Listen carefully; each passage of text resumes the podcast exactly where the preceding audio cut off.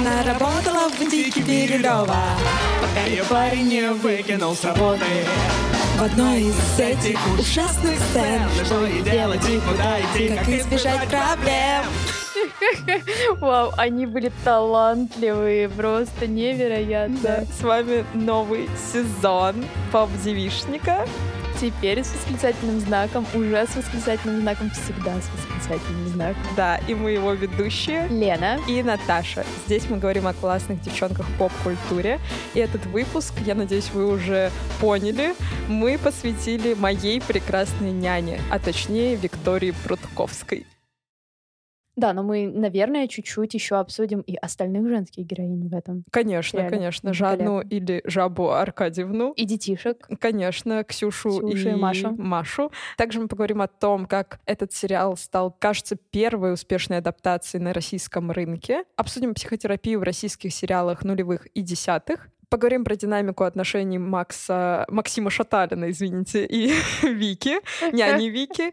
Также обсудим, как мы относимся к фамильярности, потому что, если вы помните, если вы подписаны на наш телеграм-канал, мы делали как раз опрос про то, как вы относитесь к фамильярности, и мы это обязательно обсудим. И немножечко вспомним камео, которые были в этом сериале. И на всякий случай мы напоминаем вам, что на нас можно подписаться на всех платформах, где вы привыкли слушать свои подкасты, оставлять там свои отзывы, оценочки. Нам будет безумно-безумно приятно. И на старте второго сезона это, разумеется, будет отдельным бустом. Да. Возможно, к нам придут еще подписчики, и нас будет слушать больше людей, а значит, вам будет проще обсуждать наш подкаст с кем-то. Да. А еще у нас есть подписка на Boosty. Там есть три опции. В первой вы получаете разогревы к каждому основному выпуску, то есть каждую неделю. Во втором у вас будет подписка «Книжный червь», в которой вы услышите выпуски «Усиков Наташи Ростовой». Это наш антикнижный клуб. Также вы там услышите свою комнату. Это наш мини-подкаст про женщин в литературе, сценаристок, в общем, всех женщин, которые так или иначе связаны с текстом. А также там есть записки для водоплавающих. Это специальная аудиокнига для всех, кто любит бассейн и рассуждения Наташи про любовь, про отношения. И про бабулек. И про бабулек, да.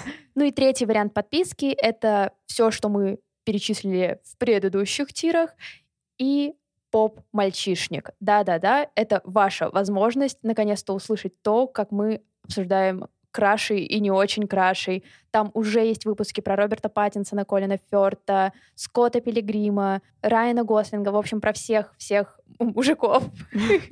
Знаете, это такая рентгеновская версия поп-девишника, вот, но только про пацанов. Ну, а мы начинаем. Лена, расскажи, как ты впервые познакомилась с няней Викой?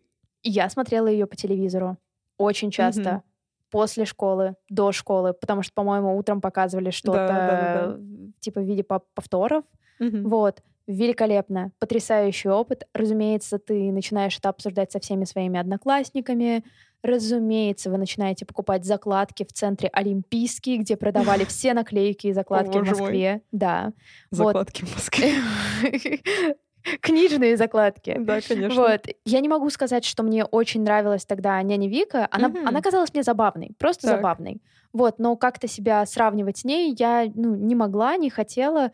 Плюс, э, наверное, я тогда больше ориентировалась на скорее типа девочек юных в Мгм. э, этом сериале, потому что они были ближе ко мне по возрасту, и я, разумеется, их с собой сравнивала, в том числе а, вот этот потрясающий классовый разрыв между мной и ими, Да.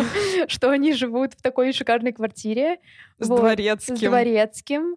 Да, и их э, батя-продюсер. О, боже мой, да. Это, кстати, очень странно, но мы это обсудим.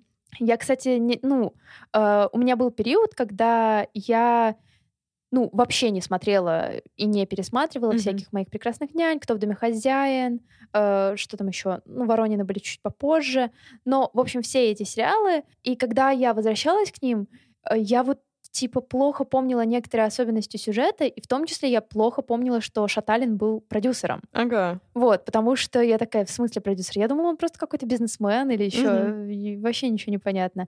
Вот, единственное, что я хорошо помню, то, что Гена Букин продавал обувь. Все. Слушай, я помню, что он был продюсером, потому что у меня часто возникал вопрос, почему он не может сам где-нибудь поснимать Вику, и она постоянно то знакомится с Федором Бондарчуком, то еще с кем-то. То есть, ну, типа, у тебя дома живет продюсер. Зачем тебе искать еще кого-то, чтобы попасть на съемки?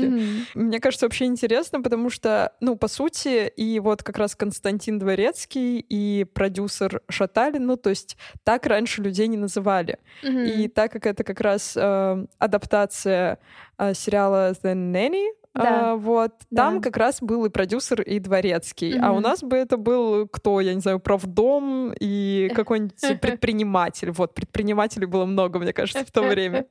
Вот, да. Как э, я Да, познакомилась? да. Я не скажу, что я очень сильно любила сериал, потому что я не очень люблю в целом ситкомы из-за вот этого закадрового тупого смеха.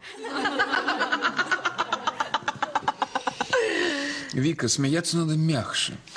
Но иногда, когда мне нечего было смотреть, а я не ходила в садик, и после школы я любила зависать перед телеком, Мгм. я смотрела «Мою прекрасную няню». Я хочу сказать, что тогда мне безумно нравилась няня Вика, но мне не нравилась Жанна Аркадьевна. И Мгм. то, что ее все называют жабой, я в Да. целом считала, что это правильно. Вау. Сейчас я так не думаю. И Так. к Жанне только к Жанне Аркадьевне мы еще вернемся и обсудим ее поподробнее, потому что я считаю, что это, ну, то есть это обиженный жизнью персонаж, мне за нее очень грустно.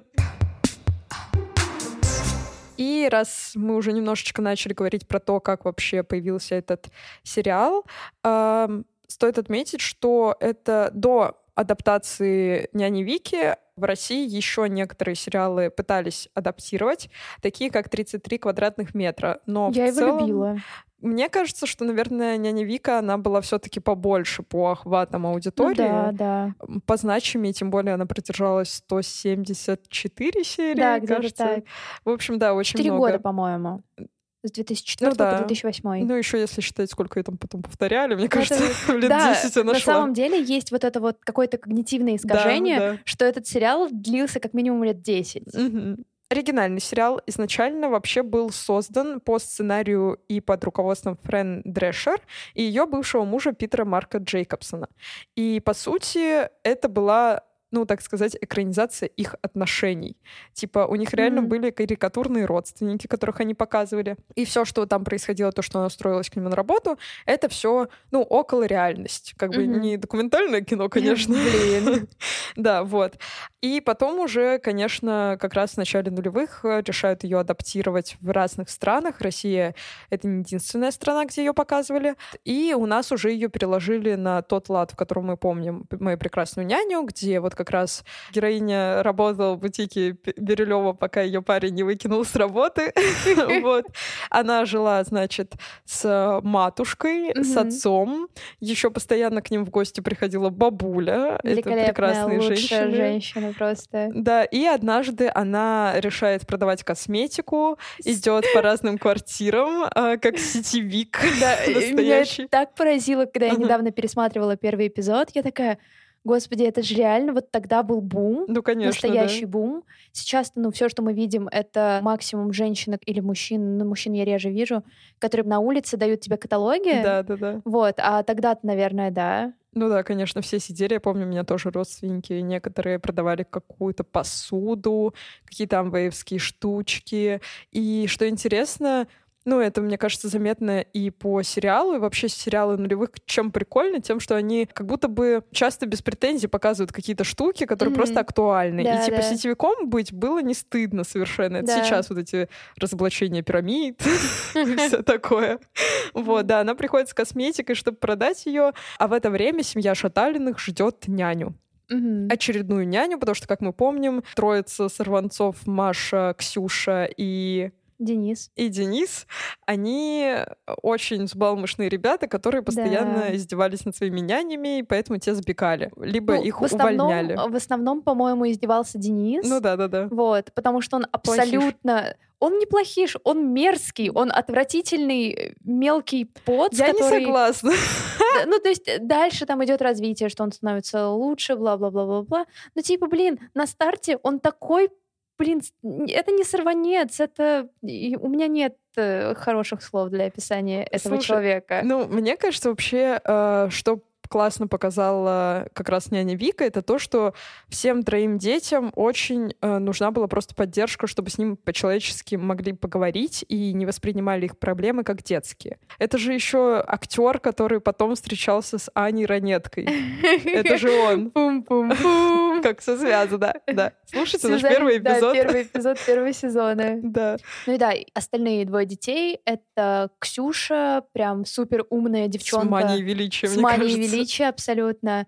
И Маша — типичная девочка-подросток с типичными подростковыми проблемами от первой любви, от прыща до неуверенности в теле, до вот всяких каких-то таких штук, да. Да, я помню легендарную серию, где няня Вика идет с ними в кино, с э, Мгм. ней и с ее... Её бойфрендом. Ну, почти таким бойфрендом. бойфрендом, Да. да.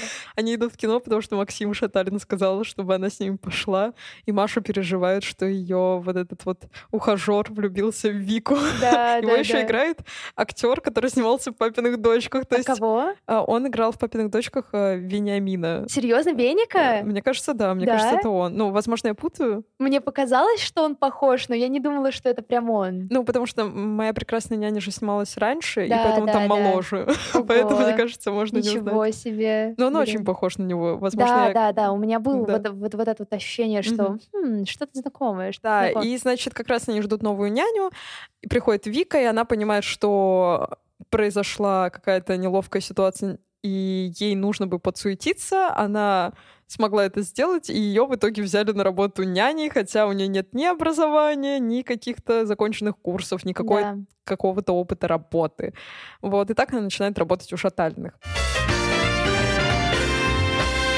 Обсудим главную героиню. Так, давай. Начнем, наверное, с опроса, который мы проводили про Мгм. фамильярность, про то, как вы, наши хорошие, относитесь к фамильярности. Пока я ищу ответ, Елена, расскажи, как ты вообще относишься, когда люди фамильярничают? Это очень сильно зависит от контекста, потому что со своими подругами, друзьями я часто использую «мой хороший, моя хорошая», «ой, дорогая», бла-бла-бла-бла. Вот. И меня это никак не смущает. И Мгм. ко мне также относятся, в общении со мной используют эти фразы. Вот раньше говорили котик, малыш, и вот все похожие фразочки. И как будто бы сейчас все заменилось вот как раз на это «моя хорошая». Мгм. Вот. И мне это приносит комфорт. Но, разумеется, если я, например, не знаю, конфликтую с кем-то на Авито, кто Ага. Очень хочет мне навредить Мгм. и испортить мне день, Так, то я, возможно, буду использовать эти слова скорее для того, чтобы как-то ущипнуть. ущипнуть человека. Да, я Мгм. понимаю, что это не совсем взрослое, хорошее, правильное поведение. Мгм. Хочу ли я его менять? Наверное, нет. Я, я не уверена. Я достаточно вежливо всегда общаюсь. Я всегда пытаюсь понять другую сторону И простить. и простить. Но когда что-то идет явно не так, со мной общаются, как будто бы я какой-то робот, меня сносит просто. Все, мои хорошие. Терпила переходит в статус нетерпилы. Да, да. Согласна. У меня это, мне кажется, несколько лет последних. Я прям всех подряд называю моими хорошими. И я понимаю, что, возможно, не всем от этого комфортно, но я всегда с разной интонацией, да, тоже это произношу. И если человек вдруг мне не нравится, и он а, задевает мои личные границы, то, скорее всего, я ему могу сказать, типа, мой хороший, ну, отойди, пожалуйста, условно. Как относятся к фамильярности наши читатели? Спасибо большое, что оставляли комментарии.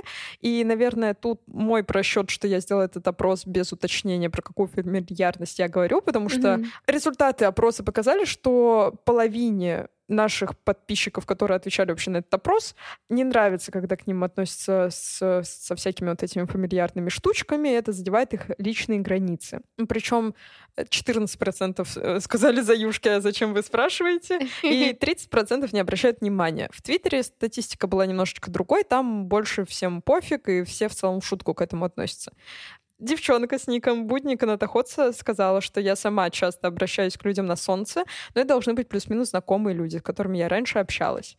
Другая наша пользовательница Вика говорила о том, что в Surf е как раз такая культура, что они Да. ко всем такие friendly, открытые на «ты». Ей от этого некомфортно, но из-за малинового латте она не может туда перестать Да, ходить. Surf — это кофейня на всякий случай. Да. Кстати, вот про кофейни и про общественные места. Комфортно ли тебе, когда к тебе сразу обращаются на «ты»? Нет, только сударыня, только теремок. Не, я шучу, конечно. Э, Да, абсолютно нормально. Мгм. Ну, то есть эм, для меня, в принципе, намного более комфортно сразу переходить на «ты». Я всегда чувствую некоторую скованность, когда мне нужно с кем-то говорить на «вы». Мгм. Вот. Блин, э, я вот, наверное, если кофейня просто какая-то очень френдли и говорит мне на «ты», но при этом без какого-то подстеба, Мгм. то окей. А некоторые, вот, например, тот же серф, к сожалению, они иногда могут подстебнуть.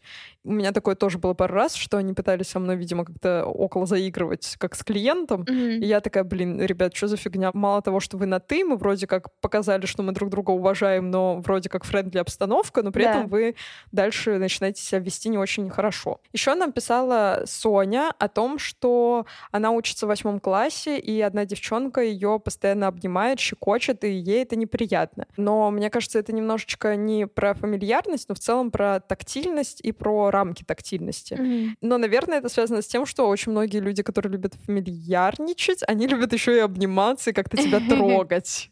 Ну вот, кстати, если возвращаться немножечко именно к няне и к Вике Прудковской, мне кажется, что, ну, некоторые ее действия, то, насколько она прям, ну, вообще не видит границ, особенно в самом начале, если вы пересмотрите первый сезон Мгм. «Моей прекрасной няни», держитесь, потому что, ну, он забавный, он смешной, он очень хороший. Штука в том, что когда ты уже взрослый, отпсихотерапевтированный человек, Да. и ты смотришь, насколько она не видит знаки от людей о том, Что что, им типа, да, что им некомфортно, Мгм. Ты просто такой, о, Ты чувствуешь господи». себя Жанной Аркадьевной, Да, которая постоянно да, от нее абсолютно, немножечко далеко. абсолютно. Раз мы затронули тему психотерапии, хочется еще про это поговорить в контексте сериала, потому что там, если вы помните, если вы фанат моей прекрасной няни, кажется, в 48-й серии был поход семейный на терапию. Э, Вика Прудковская вместе со своей мамулей и с бабулей, они все пошли решать какие-то семейные проблемы к психологу, которого играл Михаил Шац. Этот эпизод высмеивает, как мне кажется, терапию и вообще потребность человека решать какие-то ментальные проблемы. Что у тебя с головой? Мне кажется, в целом, если мы посмотрим на сериалы нулевых, они как-то недоверчиво все относились к терапии и старались ее высмеивать. Я помню еще Саша плюс Маша сериал. Они там Российские тоже. сериалы, я Да. так скажу, да. Да, да, потому что вспомню, опять же, даже анимационную Хельку Патаки, которая Да, ходила к Абсолютно спокойно, терапевту. блин, гениальный эпизод, абсолютно. Да, но в российских сериалах это было прям странно. Я помню, я читала, что в сериале «Саша плюс Маша» тоже была серия про совместную терапию. Мгм. Когда они это все снимали, актер главной роли говорил, типа, блин, я вообще не представляю, как мы это покажем. Это на Западе, типа, окей, у нас же не окей, нас засмеют, условно. О, господи. Но дело в том, что когда уже там вышел эпизод, они очень заранее снимали, в тот момент уже всем было, ну, как-то все уже видели подобные серии, кто-то уже начинал ходить, и поэтому в целом уже было отношение поадекватнее. Мне тут кажется еще здорово вспомнить папиных дочек, потому что батя был психотерапевтом. Да.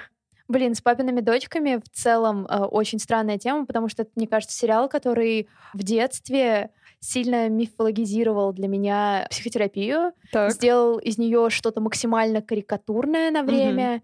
Я с этим уже работала как бы во взрослом возрасте, Мгм. потому что, ну, если ты растешь на папиных дочках, то тебе кажется, что психотерапевт — это человек, к которому ты можешь прийти на сеанс, а Мгм. потом еще можешь прийти к нему домой, познакомиться с его дочками, и типа, и ты такой, чего? Мгм. И в этом плане, наверное, лучшая репрезентация психотерапии в поп-культуре, ну ладно, не лучшая, но довольно-таки такая реалистичная, со своими заходами, со Мгм. своими конфликтами между психотерапевтом и клиентом.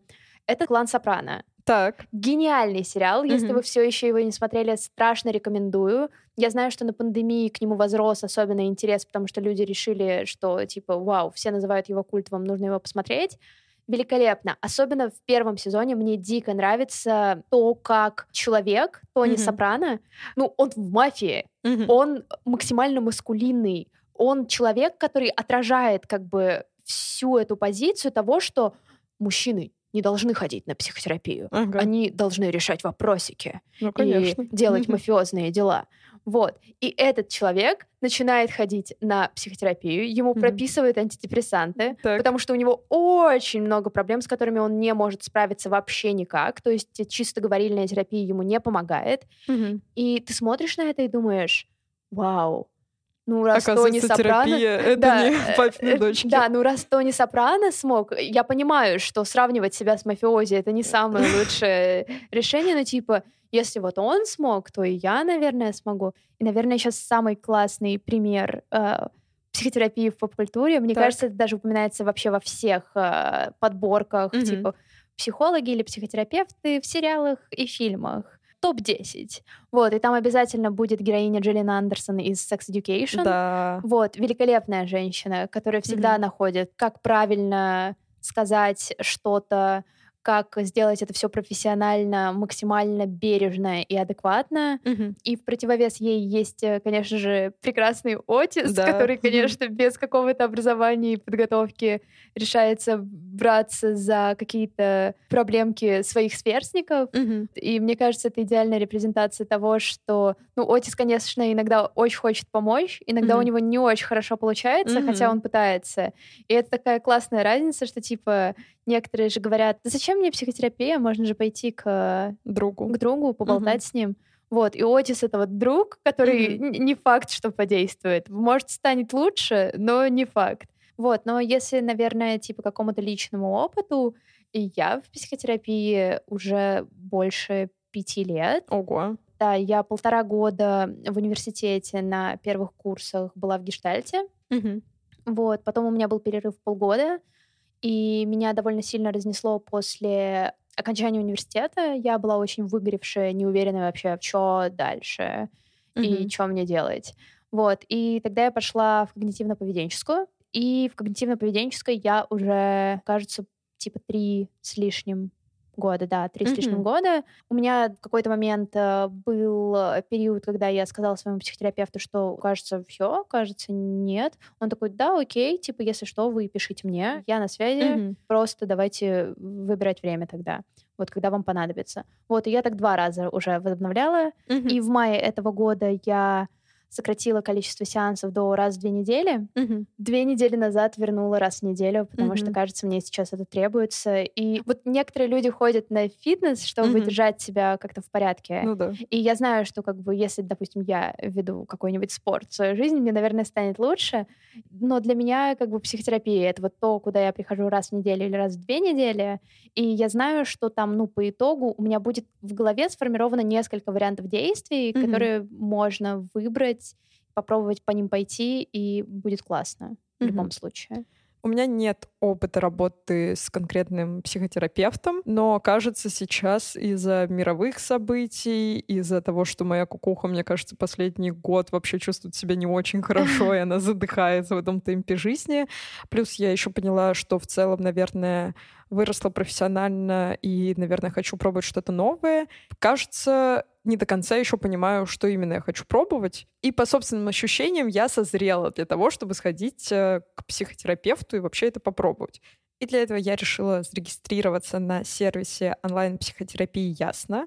И немножечко расскажу, как он устроен, потому что, на мой взгляд, это очень удобный сервис. Я ненавижу, например, разговаривать по телефону, э, кому-то звонить, брать интервью, любой формат. Это вот типа мама записывает меня к врачу условно всегда. Она была журналисткой. Да, вот, только очные встречи, либо онлайн-запись. И тут как раз нет необходимости с кем-то разговаривать по телефону до сеанса. Я спокойненько заполняю анкету, где классно спрашивают про то, что меня беспокоит вообще, какие вопросы я бы хотела обсудить в первую очередь. То есть там могут быть вопросы как взаимоотношения с родными, так и проблем в личной жизни или проблем собственной идентичности, что мне кажется здорово, потому что момент, когда я заполняла анкету, я прям задумалась, такая, так, что именно сильнее у меня болит. Кроме того, что я сама смогла записаться на сессию к терапевту, сервис Ясно дает всем нашим подписчикам и подписчицам промокод 20% скидку на первую запись.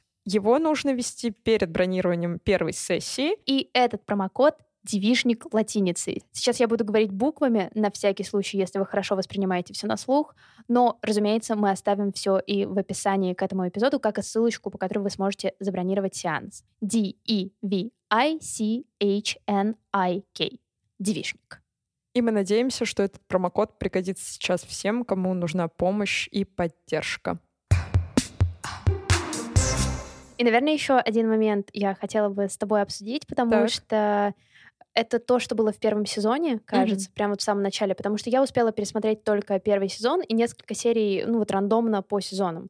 Я в целом довольно хорошо помню, потому что очень активно смотрела от начала до конца. Несколько Э, раз э, несколько с раз, повторами. да. Мгм. Вот. Но то, за что я ухватилась э, в самом первом сезоне, по-моему, это эпизод седьмой или восьмой. Если хотите, пересмотрите. Я, если сейчас напутала э, номер эпизода, я обязательно в телеге напишу вам. Мгм. Дайте знать, если вы хотите его пересмотреть. Это эпизод, где Ксюша начинает переживать, что няня Вика их на самом деле не Не любит, любит. Это начало первого сезона. и с ними она типа Только тусит ради только денег. ради денег. Да, это первый, да. Вот. И это такая проблема, мне кажется, которая возникает часто у нянь и бэбиситеров. Именно в контексте того, что сам факт недовольства Ксюши Мгм. раскладом, где с ней сидит женщина за деньги, Мгм. Ее так возмущает. Мне кажется, ее немножечко там возмущает не факт того, что она сидит с ними за деньги, а то, Мгм. что Вика же почти с самого начала начинает говорить им, что она их любит. Да, да. То есть, ну, как будто бы она это продает. плохие границы. Ладно, я на самом деле никогда не работала няней, Мгм. но у меня есть подруга бэбиситер. У нее там есть э, своя градация, когда ей дети впервые говорят, Мгм. что они ее любят. И там это обычно неделя. Мгм. Через неделю ребенок привыкает с тобой проводить много времени и начинает вот выдавать тебе лав-бомбы. Мгм. Вот, L-word. А, Наверное, то, как изначально Вика ко всему этому подходит. Снова вопрос про границы. Она их отрицает, она их не видит вообще. Кстати, интересно, потому что когда я была мелкая, и я помню, что мне некоторые люди сами вот говорили, что они меня любят. То есть Мгм. вот я не была тем ребенком, который кому-то, с кем он сидит, говорит, Мгм. что он прям влюблен пипец. У меня была подружка в детском саду, которая, когда я кушала, она подсаживалась ко мне и говорила, Наташа, я тебя люблю. И мне казалось, что она молодой сталкер, потому что мне было очень некомфортно. Для меня слово любовь — это вот, ну, что-то к родителям, к брату там, к близким. И еще одна, по-моему, знакомая моего брата, я могла оставаться в детстве только с братом. И когда мне сказали, что я могу посидеть с вот этой вот девчонкой, потому что Никита куда-то ушел, я разревелась от того, что она Мгм. мне сказала, что она меня любит или что-то такое. Я такая, о нет, не-не-не, я в, это, я в эти отношения не вступаю. То есть я была прямо, знаешь, антипод всех детей, мне Ага. кажется, в этом плане. Ну, у меня, наверное, в принципе, с детства не было привычки Мгм. говорить кому-то, что я люблю его, Мгм. ее друзьям, Мгм. родственникам. Никогда такого не было. Я не знаю, почему. Мгм. Может быть, это просто, не знаю, через э, родителей, потому что Мгм. родители у меня не особо могут вербализировать свои чувства, даже если они тобой гордятся Мгм. или видят, что ты там преуспеваешь или что-то такое. Я очень редко слышала, что там, типа, меня любят. О. Вот. Я знала, что меня любят, но, типа, словами редко слышала. Сейчас я намного чаще говорю, что я люблю людей. Мгм. Вот, типа, друзьям, подругам, э, мужу, э, зверятам, типа, Мгм. всем. Я такая, «Э, я Я открытая книга, я всех люблю. Да. Давайте, давайте. Да, не знаю, у меня родители, наверное, спокойно говорили про любовь, но как-то, знаешь, когда в подростковом возрасте, наверное, был вот этот этап, когда все друг с другом встречались, и через две недели ты говоришь, что ты человека любишь, вот у меня была такая, кажется, история, что я сказала мальчику, что вот он, ну, кажется, я его люблю, Мгм. а, но я понимаю, что это было вообще, ну, то есть это было вообще не про любовь, это была какая-то такая подростковая влюбленность дурацкая очень. Для меня было в целом всегда очень важно говорить эти слова человеку, в чувствах которому я очень уверена. И, например, мой бывший молодой человек, он знал о том, что для меня это трепетное слово и трепетный Мгм. момент. И когда я решила его бросить, он мне на прощание сказал, а я приехала к тебе в любви признаваться. Хотя он знал, что для меня это важный момент, и Мгм. что меня это сильно уколет мою совесть. Мгм. Вот. Ну и, к счастью, мы не вместе, да. э, Но зато, зато, Это хэппи-энд. да, зато в сентябре я впервые в жизни призналась человеку в чувствах, и это очень наполняющий момент. Я вообще не думала, что признание и повторение этих слов человеку, которого ты любишь, что оно так сильно на тебя влияет. Потому что мне Мгм. казалось, что ты просто говоришь о том, что ты уже давно чувствуешь, и ничего не меняется в жизни. А тут оказывается, что каждый раз, когда я ему говорю, что я его люблю, во мне что-то внутри начинает Мгм. шевелиться. и Я такая, блин, вот, ну, типа, как будто бы Вот внутри все оно. такие, она его любит, да, вот. Диснеевский фильм просто. Головоломка, только у меня в сердечке.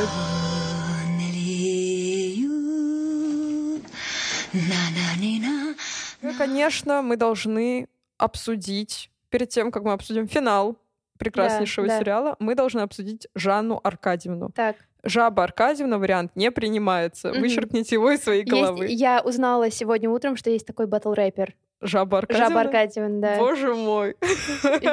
Я знаю, что есть еще рэпер Пуза, и я в восторге от этого названия. Вот. Жанна Аркадьевна, я считаю, что, конечно, с одной стороны, она стервочка, потому что она явно была с Максимом из-за его статуса. Это заметно потому, как часто... Возможно, ее язык любви — это подарки. Ладно, подойдем вот так. Что мне всегда было обидно, когда я смотрела сериал, и что, точнее, в детстве мне казалось это абсолютно адекватно, Да. а сейчас, когда я пересматривала, я такая думаю, блин, они в любой ситуации, они пытаются ее задеть, пытаются назвать ее жабой Аркадьевной, подколоть, вот этот Мгм. закадровый смех всегда в сторону жабны Аркадьевны. Я шла по тонкому льду, но не свалилась. Вот.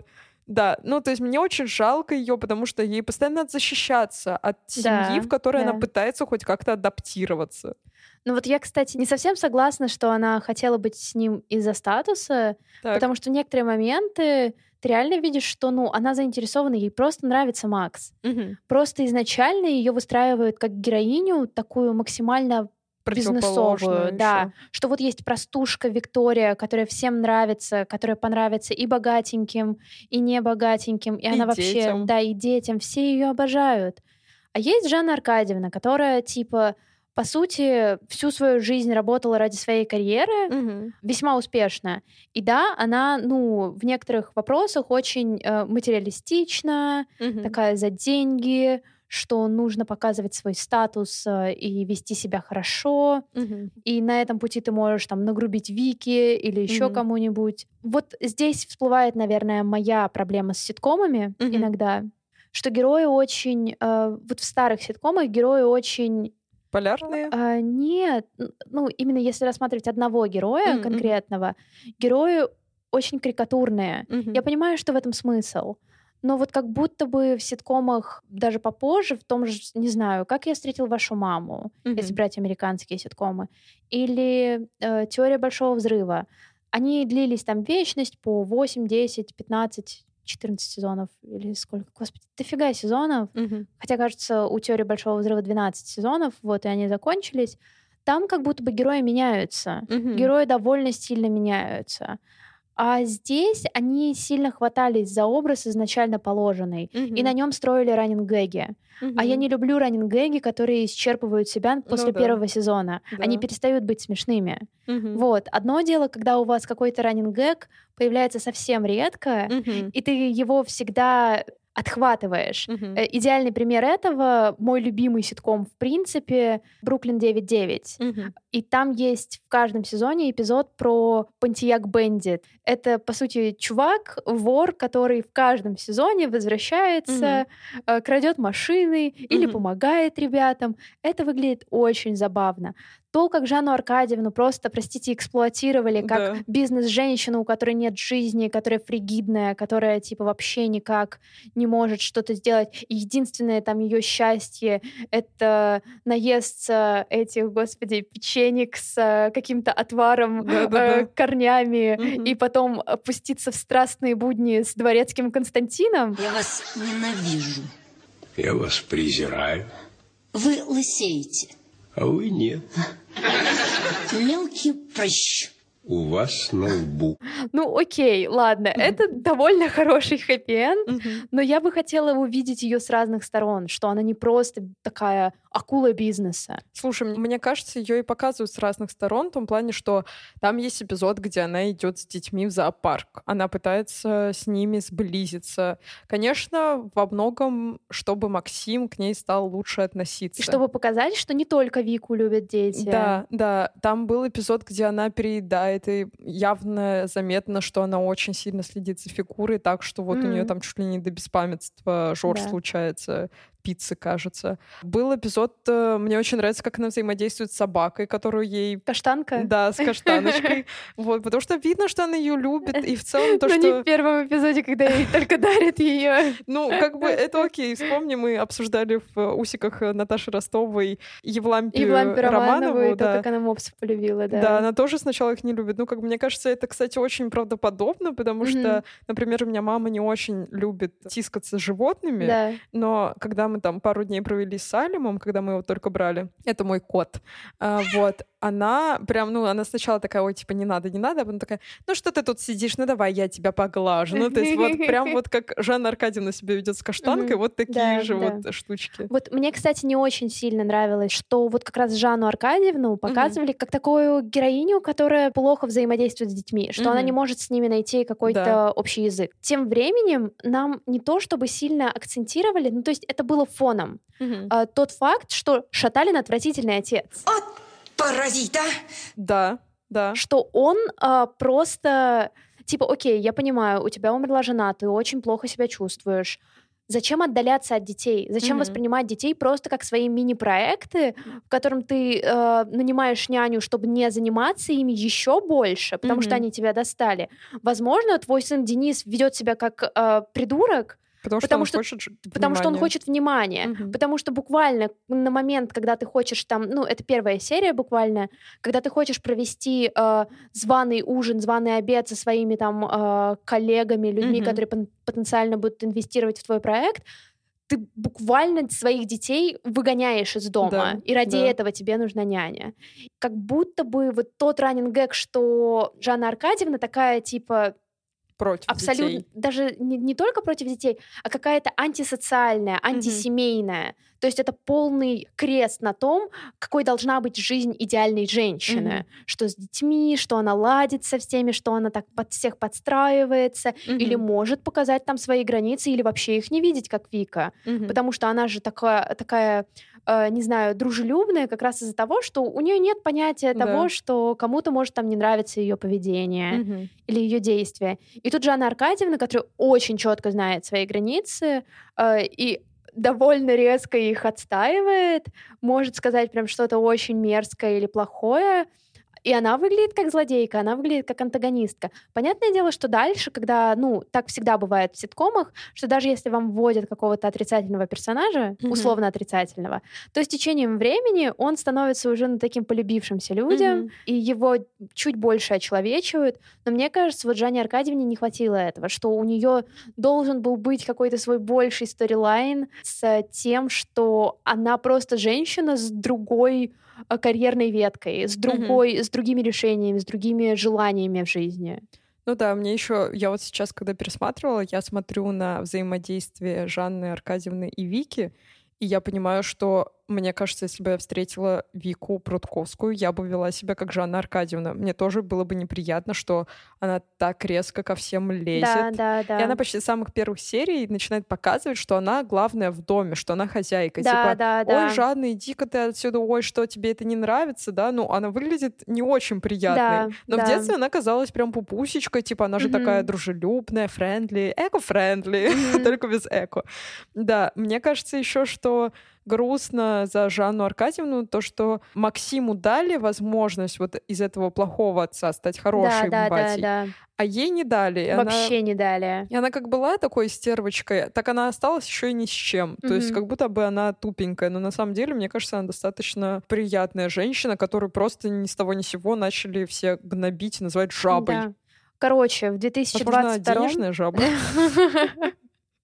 В 2022 мы реклеймим образ Жанны Аркадьевны. Она классная, она просто, ну, не допрописанная, ей не дали классный финал, хороший. Какая она была в первом сезоне, такой она, по сути, и осталась в конце.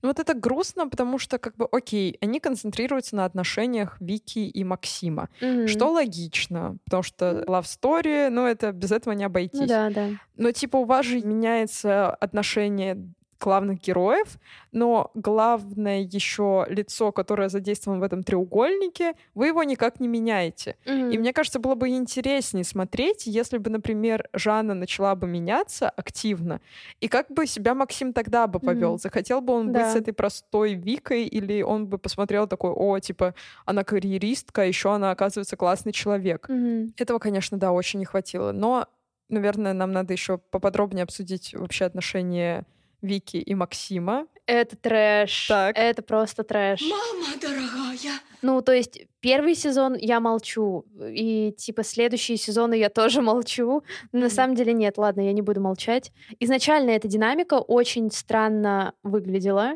потому что у нас есть позиция силы, позиция Да. власти, потому что она его, по сути, подчиненная. Вот. И это, простите, но изначально история о том, как няня влюбляется в босса, босс влюбляется в няню, это, ну, блин, история какого-нибудь эротического романа на полке у мамы на даче в фиолетовой обложке. Что абсолютно, ну, как бы окей, ладно, но смотреть сейчас довольно сложно. Так. Вот. Плюс там есть некоторые эпизоды, которые меня просто, вот ты их смотришь и думаешь, это что такое? Мгм. А, Я просто вам зачитаю описание одного эпизода из первого сезона. Мгм. Чтобы заполучить звезду телесериалов Бориса Шторма для своего проекта, Максим соглашается одолжить ему Вику, хотя при этом его мучает сильное чувство вины. Вика ни о чем не догадывается и на самом деле очень довольна и потрясена возможностью провести вечер со звездой. Она соглашается с ним пообедать, но отвергает его заигрывание и убегает. Шторм отказывается от съемок, но Максим Викторович вздыхает с облегчением. Мгм. Вот это вот он гений, конечно, Мгм. какой он молодец. И Ну. вспомним последние сезоны, Мгм. когда он э, боялся этой неопределенности, менять свою жизнь. Что? Нет, господи.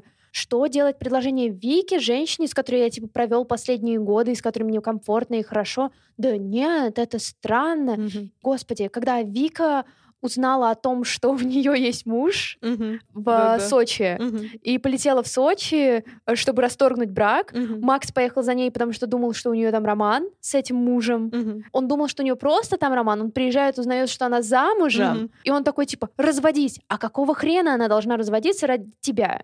Да. да. Безвольное существо. Я считаю, что Максиму Шатарину тоже нужен промокод на терапию, потому что он явно не умеет э, вербализировать свои чувства. Да он, типа, и плохой отец, плохой партнер. Ну, то есть, типа, если говорить максимально не отстраняясь от всех штук, которые он делал на протяжении всех отношений с Викой, он плохой партнер. Да. Он очень плохой партнер. Это эмоционально недоступный чувак, периодически супер нарциссичный. У него явные проблемы с проговариванием всего, что вообще нужно говорить в отношениях, Мгм. чтобы строить их экологично и прикольно. Короче, Шаталин бан, серьезно. Да. Он мне вообще не нравится, но мне кажется, нам нужно будет еще чуть обсудить финальный эпизод. Да, но до этого я еще хочу Да, давай. вспомнить. Там еще была одна очень странная история. Это, кстати, необычно, что в самом начале Он в целом, ну, то есть там такая динамика, что как будто бы Вика от него хочет больше получить. то Да, есть она да, хочет, чтобы да. он ее куда-то устроил, чтобы он ее с кем-нибудь познакомил. И Мгм. вот это вот все. А потом начинается обратная штука, потому что там есть эпизод, где к нему э, в гости приходит режиссер и говорит о том, что он хочет, чтобы Вика рекламировала продукт. И вообще вся эта серия оказывается рекламой Фрутиса. Да, типа отличная рекламная интеграция, где секс опять продает что-либо. Мгм. Вот, в этот раз йогурты.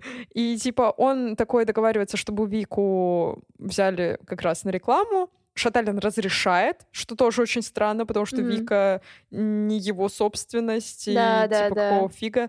Вот. И когда она приходит на съемки, оказывается, что там еще кастинг. То есть Мгм. ее позвали, но она не единственная. Там случается, кажется, обморок у одного из режиссера, и она начинает его откачивать, и все такие, о, отлично, Тогда Вику и берем на главную роль.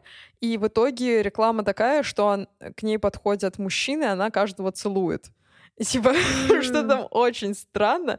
И в том примере, который ты привела про то, как э, договариваются насчет того, чтобы она где-то снялась, и вот эта история про Фрутис, и про то, как Шаталин постоянно выдыхает, ну, Мгм. типа, это показывает, Да. что чел в ней заинтересован. Он Мгм. хочет с ней быть, он ревнует. Какого фика он тогда не может ничего проговорить? Наверное, плюс этого сериала и плюс главное преимущество Вики Прутковской в том, что своей непосредственностью, своим характером, в том числе и фамильярностью, она умеет выстраивать личные границы в том плане, чтобы ей не сделали больно. Да, То есть да. она такая типа, ой, здесь я убегу, здесь я что-нибудь скажу, что от меня отстанут, здесь я обыграю это в свою сторону. Ну, то есть она такая как будто бы деревня, но при этом которая чувствует, какие моменты, типа, ей надо дать какой-то внутренний отпор.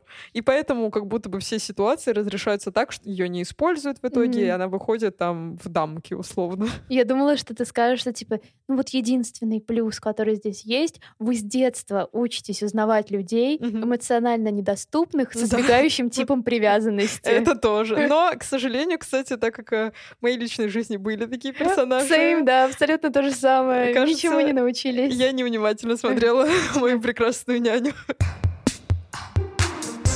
Заканчивается все, разумеется, беременностью. Да. Э, Там к этому все очень долго шло. Я буквально перед тем, как пересматривать эпизоды, я еще читала краткое содержание, чтобы хотя бы вообще вспомнить хронологию событий.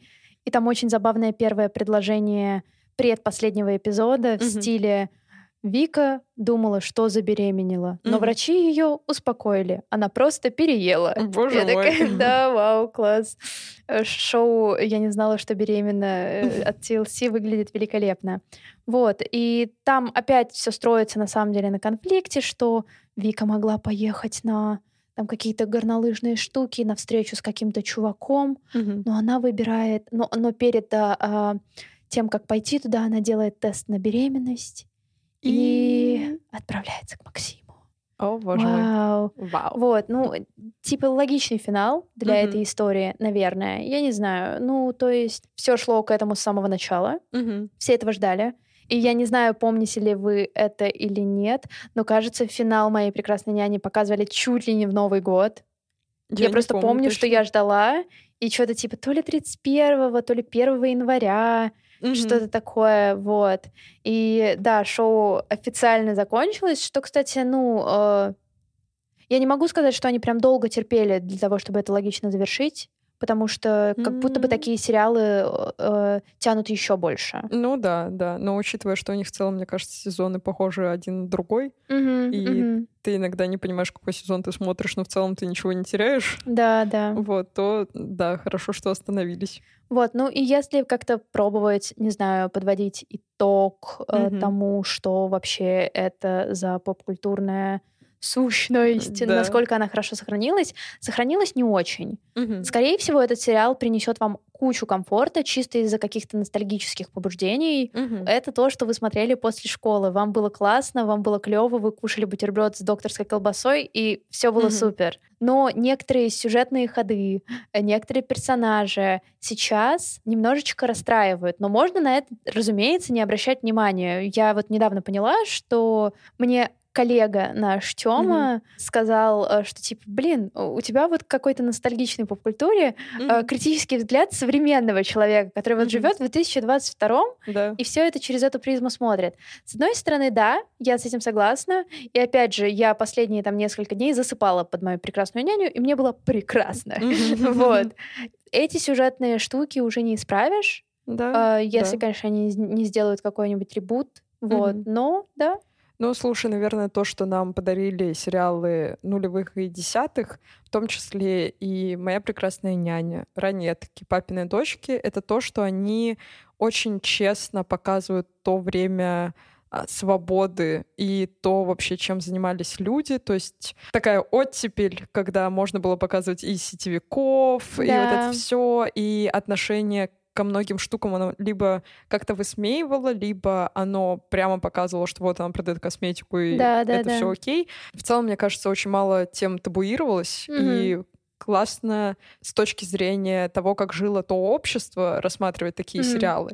Потому что, да, ну, то есть «Моя прекрасная няня», возможно, там проблематично с личными границами, но как вот эти всякие предприниматели себя вели, как, э, я не знаю, встретить звезду было важно, как Мгм. можно было продавать ту же косметику, заказывать пиццу по телефону, боже Да, мой, да, да, ни да. за что, я бы ни за что. Вот это, конечно, интересненько поностальгировать не только по просмотру сериала в детстве, но и по тому времени, когда все было немножечко по-другому. Ну а на этом все. С вами был первый эпизод второго сезона подкаста «Поп-девишник». С восклицательным знаком. Подписывайтесь на нас на всех платформах, где вы привыкли слушать свои подкасты. Оставляйте отзывы на Apple подкастах, если вы все еще этого не сделали. Нам всегда очень и очень приятно их читать. И да, если вы дослушали уже первый сезон, то знаете, что в финальном эпизоде сезона мы читаем эти отзывы вслух, Да. чтобы потешить самолюбие. Вот. Напоминаем, что также можно подписаться на наш телеграм-канал, где выходят все новости по подкасту и куча других поп-культурных новостей про крутых девчонок, про новые ребуты, про что угодно. То есть вы всегда будете в курсе. И иногда мы присылаем туда смешные тиктоки. Также у нас есть твиттер. Можете подписываться на него, чтобы мы наконец-то стали тысячницами. Да, Мы уже сотницы, но нам нужна тысяча. да. Да? Это наш Да. план на сезон. Да, это наш план на И сезон. ваш. Да. И, конечно же, если у вас есть желание нас поддержать, подписывайтесь на нас на Boosty. Там вас ждет куча эксклюзивного контента, куча мини-подкастов, которые выходят регулярно, вне зависимости, идет основной сезон или нет. Нам кажется, вам понравится. Да, и вместо прощания мы споем. Два, три. Няня, няня, няня, дети счастливы с ней. Хоть простая девушка, но хватит детей. Радости для Жанны обнаружен обман, но только Вика не нажмет на стоп-кран. Да-да. Я запуталась на последних строчках. Можем еще раз? Да нет, пока-пока. Пока!